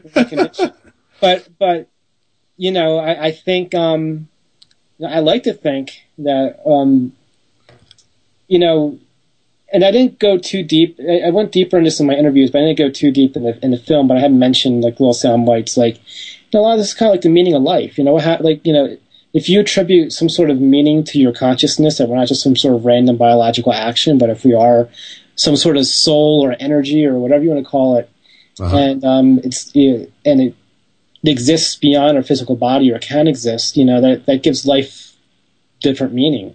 And then it also kind of gives ghost hunting different meaning too, because, you know, a lot of times I watch these shows about like ghost hunters or, or, or seen documentaries, not all of them, but a lot of times it's like, you know, like you're hunting for a rat in the dark, but you're not hunting an animal. You're like this is a human being. Like imagine, imagine if you were a ghost and you were stuck in, you know, somebody's basement, and you don't know what the hell's going on, and you're dead, or you don't know if you're dead, and you're trying to get out. You're not trying to escape, and, and then people are coming in with, uh, you know, all this technology, and you know, I mean, like, know, they're human beings. You know, I mean, would, if the person wasn't deceased, if it was like a real person trapped in your basement, would you be poking and prodding, and you know, you have a little bit more compassion? Yes, and I thank you for saying that. Uh, you are now my new favorite favorite producer on television. Great, no problem. Thank you. no, because because that is, I mean, that is like, I think so. I think my job when I investigate is I'm the I'm the mushy ushy gushy lovey dovey, you know, hug the spirits, hug the people, hug the homeowners, help everybody feel good about everything. Mm-hmm. So I appreciate that you say that because I think compassion is so important and quite often missing in paranormal investigation. Well, yeah, that's that's what I I I, I have the same process because like when we go on an investigation, we don't go in like you know charging in because I feel like yeah I feel the exact same way. You know, I go in it with the, my this is my mindset. I go in like, hey, I'm going to visit people to visit Yeah. friends, and I want to be able to communicate. And and and, and I go and I joke. I, I'm sarcastic. I'm whatever, you know. And I it, I find that the way we do that, we get quite a lot of responses back. We get a lot of interaction because they're like, oh, they're just treating us like people or you know as as beings, you know. And I think that's really important in what you're doing as an investigator. I don't think I I, I disagree that you go charging in with all your stuff. You can use your stuff to to help gather data to try to understand what's happening or get some semblance of what's going on. But I think the most important thing is that you're just there as a communicator, whether it's to visit, whether it's to take a message, whether it's just to say, you know, hello or whatever, you know, I think that's the way it should be, you know? Totally, and, and I think that's kind of getting back full circle your original question. Like, what do I think? I think that we're human beings, and we know what we know, what we don't know, we don't know. So, what happens with, with our our soul, or our consciousness, or our being, our essence? I mean, we probably won't know until when we die. Right? And uh, hopefully, when we die, we, you know, we go on. And and there's, I mean, there's a lot of stories. There's a lot of stories about near death experience. That famous story about the that that um, neuroscientist who became a believer when he had his uh, his coma. Are You guys familiar with that story? Yeah, yeah, uh, yeah. Proof of proof of proof of afterlife. Uh, I can't think of the guy's name. I read the book. It was a good book. Yeah, he, he Yeah, the he had- doctor. he had meningitis or something in his brain. Yeah. And when he was in a coma, he had these like these really lovely, lovely, lovely experiences, experience of love and of, of comfort and compassion. And but his his colleagues were monitoring his brain. Said that part of the brain that would have done that, um, you know, that would have had those sort of hallucinations was completely dormant because of the disease. So how how could you possibly have that? And that's what made him a believer. Proof of Heaven, Eben Alexander. That's what it is. Yeah. Yeah, exactly. So, yep. so, but but that's just one example of of stories that you know they're just um, you know, and when you hear about people's near death experiences, it's not like fire and brimstone or whatever. Like they're they're really kind of loving, sort of you know, nice experiences. So I, I just Yeah. I feel like we should treat the afterlife as not um, like Ghostbusters, where you know, Yeah. don't it's strange or whatever, but but actually, you know, just just human beings evolving, moving on. I don't know. So, what about reincarnation? What do you think about that? I don't know. I mean, I know there's. I know uh, we're doing some research um, I, for um, you know we're thinking of show ideas, and there was that show called "The Ghosts Inside My." Um, Oh yeah, hmm Yes. that's an interesting show. that was on. Um, I think it was on Lifetime. "The Ghosts Inside My Child." Child, yeah. Um, yeah, they, they're actually still doing it. I think. Yes. But yeah. Um, and you, I mean, they're compelling stories of like you know these these children are um, um, have these experiences that, that a child couldn't know. And there's that one child, where I forget the name, that he was a World War II uh, fighter pilot. That he wrote he wrote a book. Um, I I know all these stories, but I forget the names of the books Yeah. and uh, the authors. Uh-huh. But it's um, you know, I don't know. And I think that one of the reasons why I'm sort of hesitant about um, reincarnation is I don't know what I'm going to come back as. You know, I'm kind of I like my life. I like having my Xbox. you know, I, don't, I don't- want to come back and and and you know um, in some other time or some other period or, or, or some situation that might be a little bit more or difficult. I'm, I'm very very blessed and have a very um, you know nice life and um, I don't know. Uh, Well, that- Well, that's like yeah, that. but with- let's just say you won't have a nice next life. that's what I was gonna say. That's, we talked about that thousand year thing, and it's but then like, I yeah, think but about like I don't do I want to be a baby again, and then I start getting really real. You know, like the childbirth, you know, do, do, do, I- do, do I want to like you know, like the first the first two or three years is going to be like real downers. You can't talk, you can't do anything, you're not self sufficient, you can't go to the bathroom by yourself. yeah, but see, you And won't know it. You We'll have to sit in your own crap. You're right. yeah, I- exactly. And then you got to go to school again, and then you got to go to uh, you know another Oh my God. school. You know, I kinda, I'm kind of happy being a 35 year old man. I don't want to think about starting all over again. So, Oh, I, that's so I think I think I don't. Um, I, I think my hesitation about believing in reincarnation is just more sort of um, laziness, or, or, or, uh, or, or, Yeah, just not. It's not for me. Yeah, I don't want to sit in my poop. It's inconvenient. It's inconvenient for me to have to sit in, in a dirty diaper again. there you have it, folks. BJ Beretta doesn't want to be reincarnated because he just wants to sit in his own poop. Yeah. I like that. Now, now, now, if I if I'm reincarnated in a time in the future where that is eliminated or some sort of technology or something, then you know what? Then sure, go ahead, shoot me ahead 200 years. Well, that would be kind of interesting if they could do that. Yeah, definitely. But I mean, but yeah, but you know, you know, if you're a reincarnated, you don't, you know, like when you're a child, at least when I'm a child, I don't remember half of it until I got to a point where I had consciousness of like, oh, I'm a person. You know what I mean? So, I mean, you know, you get, you, you get to that point and, you know, who knows? I mean, you might have had other great lives, you know, that are just kind of added to what you, what you, who you are now. And it just makes it better and better and better. So, you know, it's, it's all, I guess, in how you look at it too, you know? Well, I don't think anything could ever beat the 90s. I'm a big 90s fan, so I don't know how many. I don't know. It could get better, you know. It's like, well, that's like what you're saying about the, the, the you know, when you were saying about the thousand years. Yeah, I wouldn't want to be a thousand years as just me, as Chuck. Mm. Not that I don't like Chuck. I mean, Chuck's cool and everything, but you know, a thousand years of, of learning and growing as different people or different beings and that stuff. I think, I think it, I, I think it just adds to, uh, you as, as, as a being in itself. I mean, I think it adds to you as a, as a whole, you know, as your soul or whatever. And change is cool. And I know a lot of people don't think that. A lot of people hate change, but I personally, I love change. So, you know, bring me back into as many lives as possible. I want to try that's it hell a all. change. I mean, like a change might be like switching a job or getting into a car. you know, like being birthed again. That's that's the hell of a change. He's like, oh my God, I'm in the womb again. Let me out of there. But you you know? also you also get a chance, but you also get a chance to. Don't you ever think, you know, that there were things in childhood or when you were a young adult that you would love to go back and re-experience, but because because you have your experience in the world and your worldview that you have comes from the 35 years in your life, you, those childhood experiences would never be the same again, and the only way to do it is to go back and be a kid again.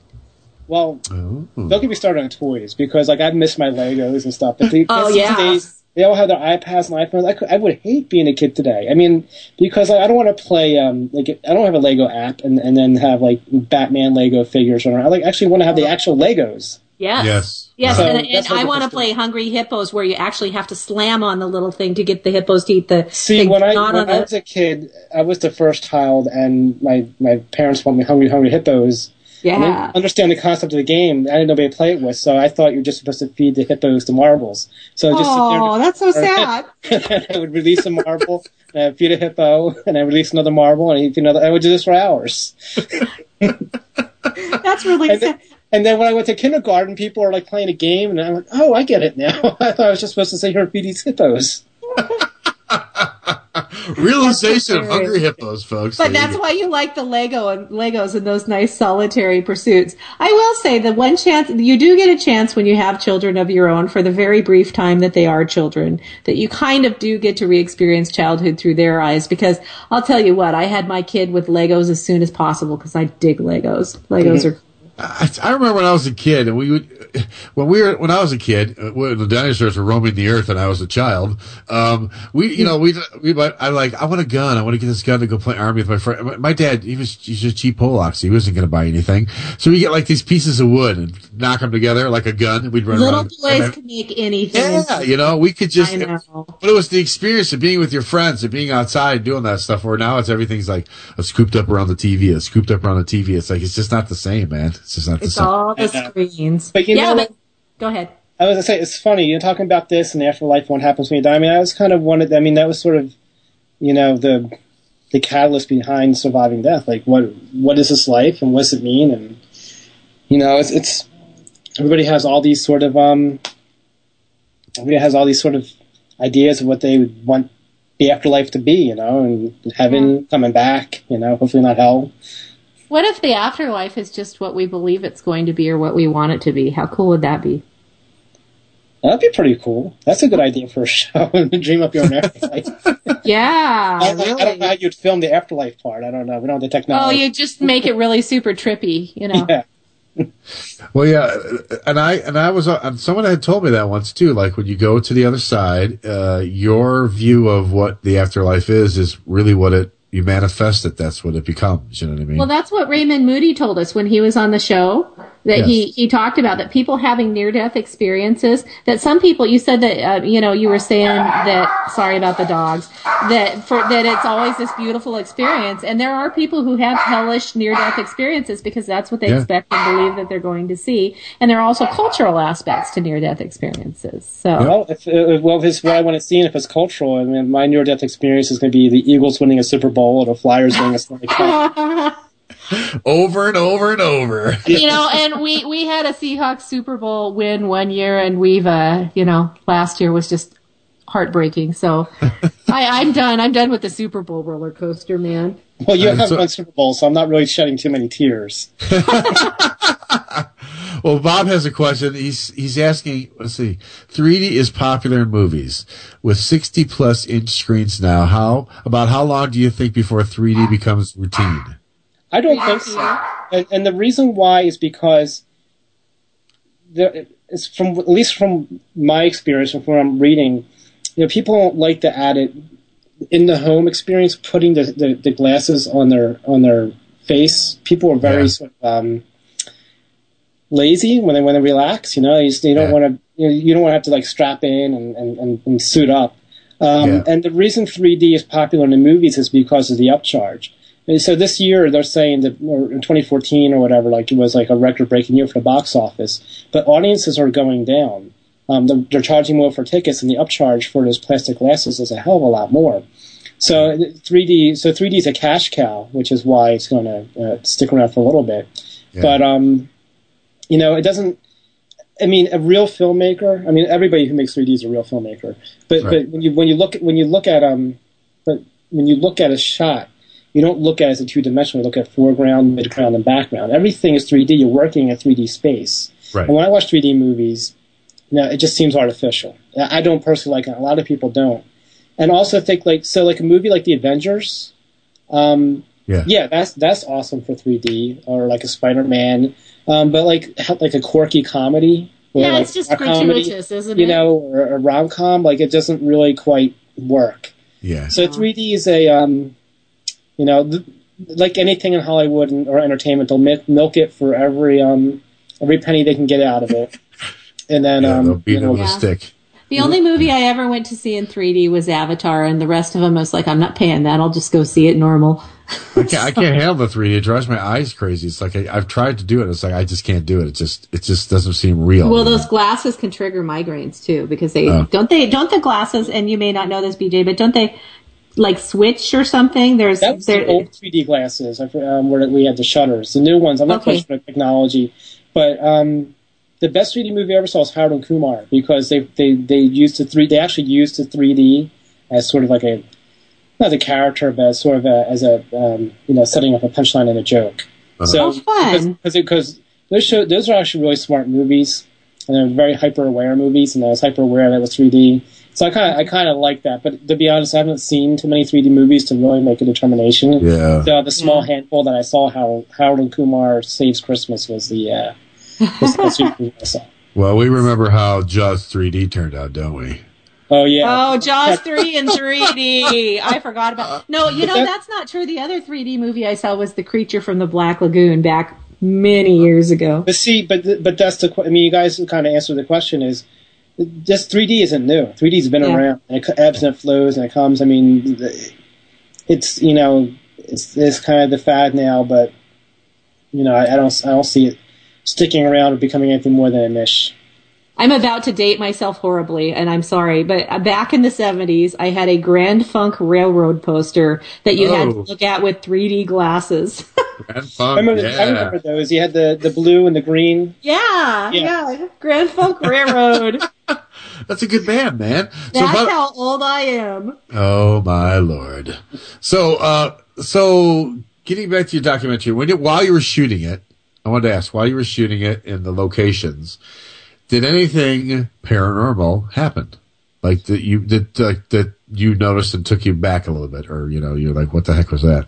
Oh, I mean, yeah. I mean, if you watch the film, you'll see there's there's two. I opened the I opened the film with with one experience, the the actual real paranormal sort of um situation that you could Uh-huh. uh, you know document, and the other one was a um was a paranormal esque experience. I'm not saying it was or wasn't, but you have to kind of take it for um, you know for what it's worth, for what, whether you believe what the characters are are, are telling you to, if it's true or not. So um, and then you know the scene at the end where the where the like 20 out the batteries just shut off. I mean, you know, I can't conclusively say.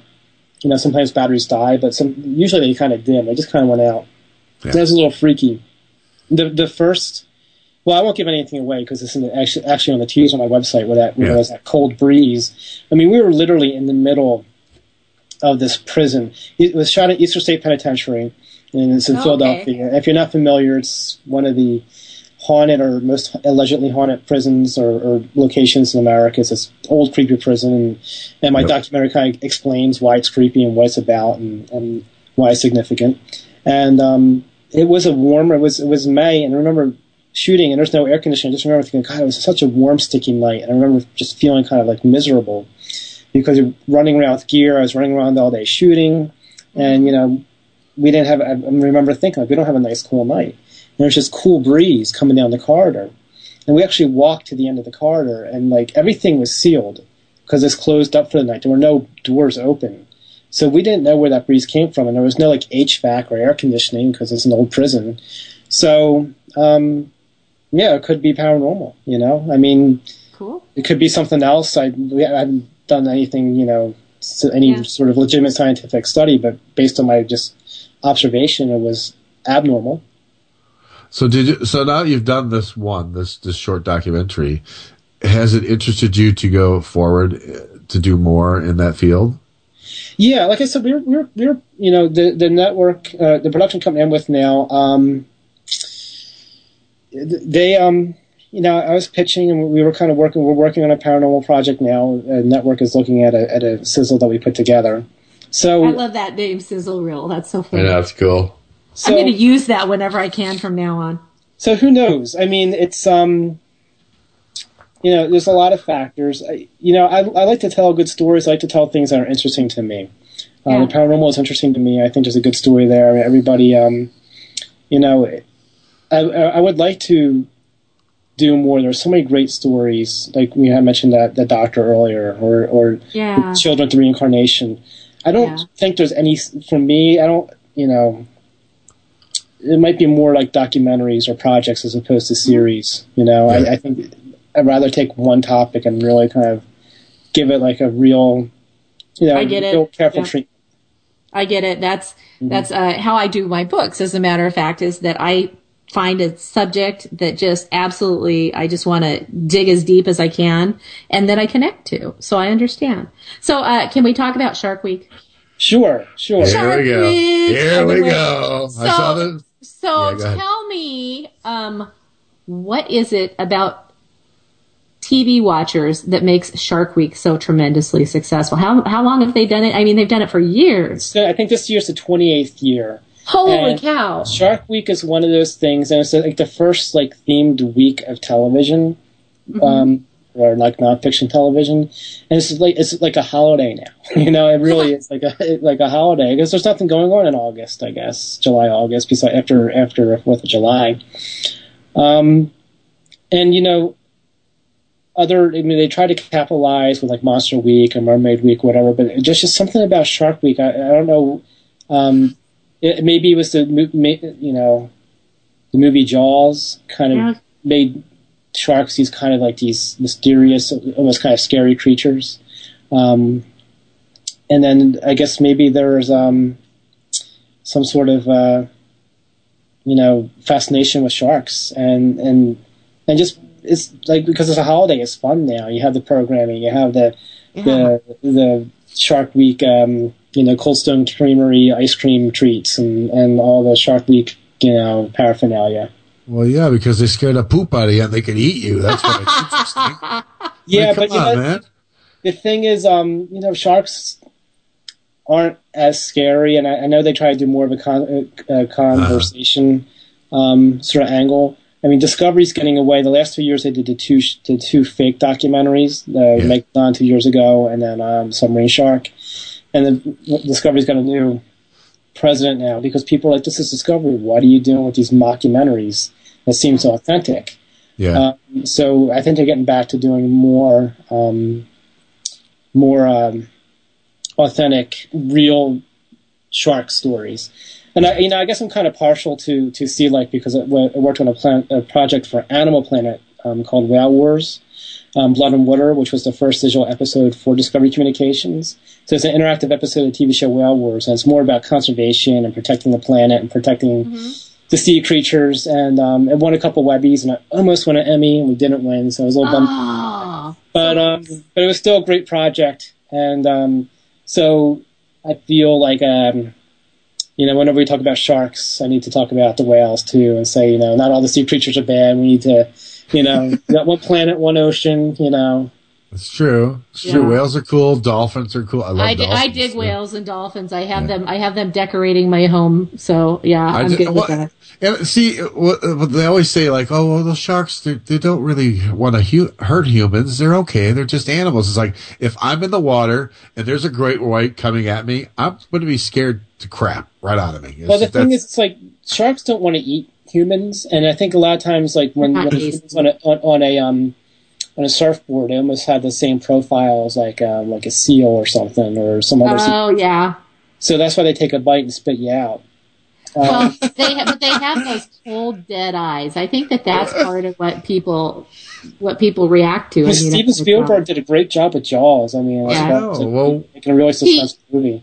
He well, he created. I mean, talk about creating just this uh, cultural phenomenon that has uh, wasn't that out in the seventies? yeah. Jaws was late seventies. Yeah, it Yeah, was it was the first 75. official summer blockbuster. yep. And look at how much he has affected. All these years later, forty something years later, that he's affected still the way that we perceive sharks. Well, I mean, BJ just said it right there. He's like, well, they don't really want to eat you. They just bite you and spit you out. Well, I mean, what the hell? They're I mean, still biting biting. Not as bad. You know, like a limb hanging off. That's some scares the crap out of me. I'm gonna say that to the next donut I eat. I don't really want to Yeah, eat. it's okay. Just, They're not just gonna- spit out. Yeah. Just say, yeah, they're not going to eat you. Don't worry. They're just going to bite you and spit you out. But- oh, but that I- doesn't make me feel better. I had worked on my my Shark Week project. I had worked on. Well, I did a bunch of. I worked at Discovery Digital, so I did a lot of the online videos. But some of the online videos I did were um, so Submarine Shark was the fake documentary uh, last year. So I had done all the, the the fake blog posts, the fake video blog posts of the of the scientist, all Oh. his all his fake YouTube videos saying how he was authentic and real. So. Well, Well, that was but- kind of fun, though. I bet. Oh, it was- It's different, creative. working I, I say like working at Discovery during Shark Week is like being an elf during at the North Pole during Christmas time. You know, it, it's like the excitement, like it's like the big Yeah. thing. It's like what it, you know, what it exists for. You know, it's kind of um. I'm sorry. I I'm was, kind of, I'm kind of jealous to tell you the truth because Shark Week's pretty cool. It is pretty cool. It's totally, it's totally um. It's my favorite week of the year. I have to say that I was totally bummed that the mermaids was fake. I had I I had people. was so bummed about that. I that. have friends that believe that. I had I, I had my one friend. I told her, yeah. I said the mermaids live in the third floor of the headquarters, and she goes, I see them. Like, no, you have to have special access.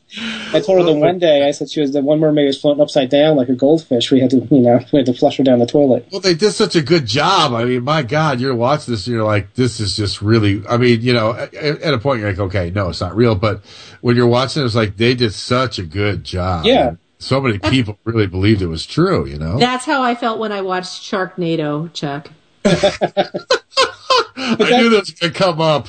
But Sharknado, that's Syfy's answer to Sharknado. I, I know. Like sharks, again, if summer is just to the sharks and and uh, for the sharks, and Discovery has Shark Week, so now everybody's trying to capitalize on the on the shark game with Sharknado and all kinds of Yeah, other. they, had, they had Sand Shark, where it was underneath the ground. It was like Hulk Hogan's daughter and somebody else. I'm like, seriously? Yeah, but come on. I think SNL had the original Shark, Land Oh yeah. And Shark. Land Shark, Candygram.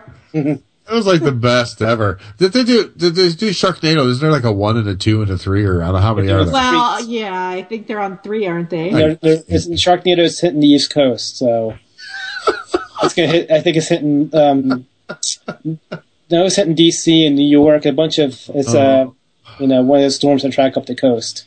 Wow. Stupidest, uh, you know, I would say it's the stupidest premise for a movie ever, but I, I know the name of some of the other Syfy original original movies. And then my son sent me a uh, IMDb for a, a Zombeavers, and then I decided that that was act- like Yeah. zombie- I decided that was the stupidest premise ever. I have to see that Zombeavers. this looks too funny. I'm sorry. Well, when I was at the um, when I was at the um, the Webbies, I sat next to Shannen Doherty, and she was um, because she was promoting um, what's the name of her movie? It was about lampreys, and um, oh god, I don't know. Oh yeah, yeah, yeah, yeah. I know what you're talking about. it might have just Oh. been called lamprey, and and, and, Yeah. it, and it and it was um, you know, it was kind of Animal Planet's answer to like Sharknado. So like Sharknado was the answer to Shark Week. So, but that's tell that's the industry, you know, everybody's trying to one up and get get on over each other. Yeah. Yeah, you know, that's one of the things about the industry that sometimes makes you scratch your head a little bit is that I understand that you, you work with what's successful and what's popular, but it's like one network will come out with something and somebody else will come out with something almost the same. I mean, they change maybe a few details and it gets a little old. But I think that's what it is now. When people know what, what works, because there's so much risk in investing Yeah. uh, time and money into a show that if you know the Yeah. formula that works, look at all the remakes in Hollywood. Like everything's I know. because hey, we know it works as a franchise that we know is bankable. Let's just make a crappier version of that movie with with current stars. Thank you, thank you for saying that. Star Wars, like Star Wars. I'm sorry. Or ha- Halloween, Halloween, all these great horror movies that I watched when I was a kid, and you just, just totally play. I mean, I, obliterate. I tell my students the first day of classes, so you have to look at this art. You know, you got to look at uh, film in two ways. You know, it's an art form, but it's also a business. So we talk, we look at it both ways. And me, as a you know, the filmmaker, the maker of, of Surviving Death, you know, I look at it as an art, but somebody that has to make a living in the it, business, I look at it as a business, and you know, how how are ways to you know pay the bills. Yeah, that makes sense. And, and I always tend to look at everything as art because that's the way I am. Hey, remember I told you before you came on the air that when we got to quarter two that we would have you shamelessly self promote whatever you felt like plugging? Ooh. It's Sure. that time. It's that time. Well, I appreciate that. So I guess I should plug Surviving Death, the paranormal debate. It's available on iTunes and um, Amazon.com. Yep. And it is a 27 minute uh, short documentary, but it's chocked full of tons of uh, information and, and, and legitimate, uh, thoughtful um, participants. And uh, you can find a, a link to it in the teaser at www.surviving. Um, uh, what, uh, um, what is uh, survivingdeathdebate.com? Excuse me. It's www.survivingdeathdebate.com, all one word, survivingdeathdebate.com. And you can find the link at that website uh, to the iTunes store, the Amazon store, and there's also uh, a link to the trailer and uh, information about the film. See if you're if you're not if you're on the fence, you know you can learn a little bit more about the film before you commit that $1.99 to, to rent it or buy it. Well, I'm just looking at it right now. It says you can rent it for three ninety nine or buy it for Oh. one ninety nine. Hmm. It, I will it's buy worth, it. it. It's worth more than that. I'd Just spend. I'd price- spend more than that. I, I don't know if there's some sort of um, why why the distributor did it that way. I don't know, just some sort of logic behind it. But if it's cheaper to, to buy than the rent, It is. Buy it. Buy it. Oh, I'm clicking. I am Yes. clicking buy right now. Buy it. It's good. It's So it. it- I I own it now. There you go. I appreciate that. Thank you. And um, Yeah, you'll Yes, get my dollar ninety nine. I'll get like maybe two cents of that in about ten Yeah. years. right. I appreciate it. Uh, but I just want to, I mean, you know, like I said, it's, it, it was a, it was a thesis film. Um, it was something I was, I was interested in. It was a labor of love. And, um, I just want people to watch it. I think it's, I think it's thoughtful. Like I said, it doesn't evangelize or demonize one point of view or the other. It's a real investigation. There's something for everybody. So whether you're a skeptic or you're religious or you're scientific or, or, um, more spiritual, um, there's something there for you. And, I always say, you know, if you believe song, if you believe strongly in one point of view, you should be able to understand or articulate the other side's point of view. So, like I said, it's it's not a debate where it's like you're right, you're wrong. It's more sort of like a thoughtful discussion. Yeah, absolutely. So you have been an absolutely wonderful guest. And when you when your sizzle reel gets purchased, um, or picked up. What's it called when it when they is it picked up? Is that what they say they do with it? I guess they say, uh, I guess what is the term? I, I guess um, you know they buy it. You know, They buy it. Okay. So when someone buys your project, the paranormal sizzle reel that you have, let us know. Come back on, or if you just feel Okay. like coming and coming and talking, you know how to get a hold of Cheryl. So yeah, we love having you on, and I, we'd love to have you back. Great, Yes. thank you, and, and and thank you so much for the, the, the great review, and thank you so much for the uh, the opportunity plug and just having a fun conversation. This, this flew by. I felt like we were talking for like ten minutes. I know it went really fast for us too. We forgot to go to break, so that tells you. So uh, thank you very much, and I Thanks, wish you BJ. all the success in the world. Good thank night. you so much, guys. Take Uh-huh, care. good night. Good night. All right, there you go. So that was a fun show, huh? Heck yeah, I like that guy. Yeah, I I like the, I too. like I liked this the movie or the movie. It's not the movie. It's a documentary. I liked Yes. the documentary, and now that I met him, I like it even more. Yeah, he's he's a cool, chill guy and really knows his stuff. And it's it's kind of fun also because, like I say, there are so many people in the paranormal who really kind of have these dreams of of having their own show. So it's interesting to hear from an insider's perspective um, exactly what that entails. Yeah. Yeah, it was Yeah. interesting. Like when I threw the pitch at him, you know, just to see what he would say. And it was interesting how they break that down. And Yeah, they, it was really they look at it. It was, it was very, it was- really fascinating because it's like, yeah, that was on the break. That was on the break, so nobody Yeah. else heard that. But he okay. absolutely was able to break that down and say, Yeah. "Well, this is what you would need, and this is why, and this was what they would do with it." And yeah, I, you know, it's really cool as somebody who you know watches watches stuff and watches a lot of documentaries and, and Well, watches a little bit on TV here and there. It's it's fascinating to kind of see you know what's going on with the puppet strings. Yeah, and he had and he had me at the very end when he said when he started saying all these crappy remakes of movies. I'm like, yes, because that's how I feel about all this junk. I know. I. Make well. I know. I don't go to a lot of movies anyway. I'm not a real movie person, but I do watch a little bit of reality TV. I probably watch maybe an hour of TV a day, I- if I that. But I watch it on the on the internet when I have time. Yeah, there's uh, there's certain shows you mentioned I I can't watch them. They drive me crazy. I can't do it, man. I can't do some of those shows. So no. I know. I know. You're a desperate housewife or a, a Real Housewives of. Uh, what city are they like? New Jersey? Real? You're Yeah. Real Housewives of New Jersey watching. Yeah. Uh-huh. That's right. You you strike me as that kind of a dude. Well, you know, I'm a single guy now, so you know. Hey, those real housewives. They're right about.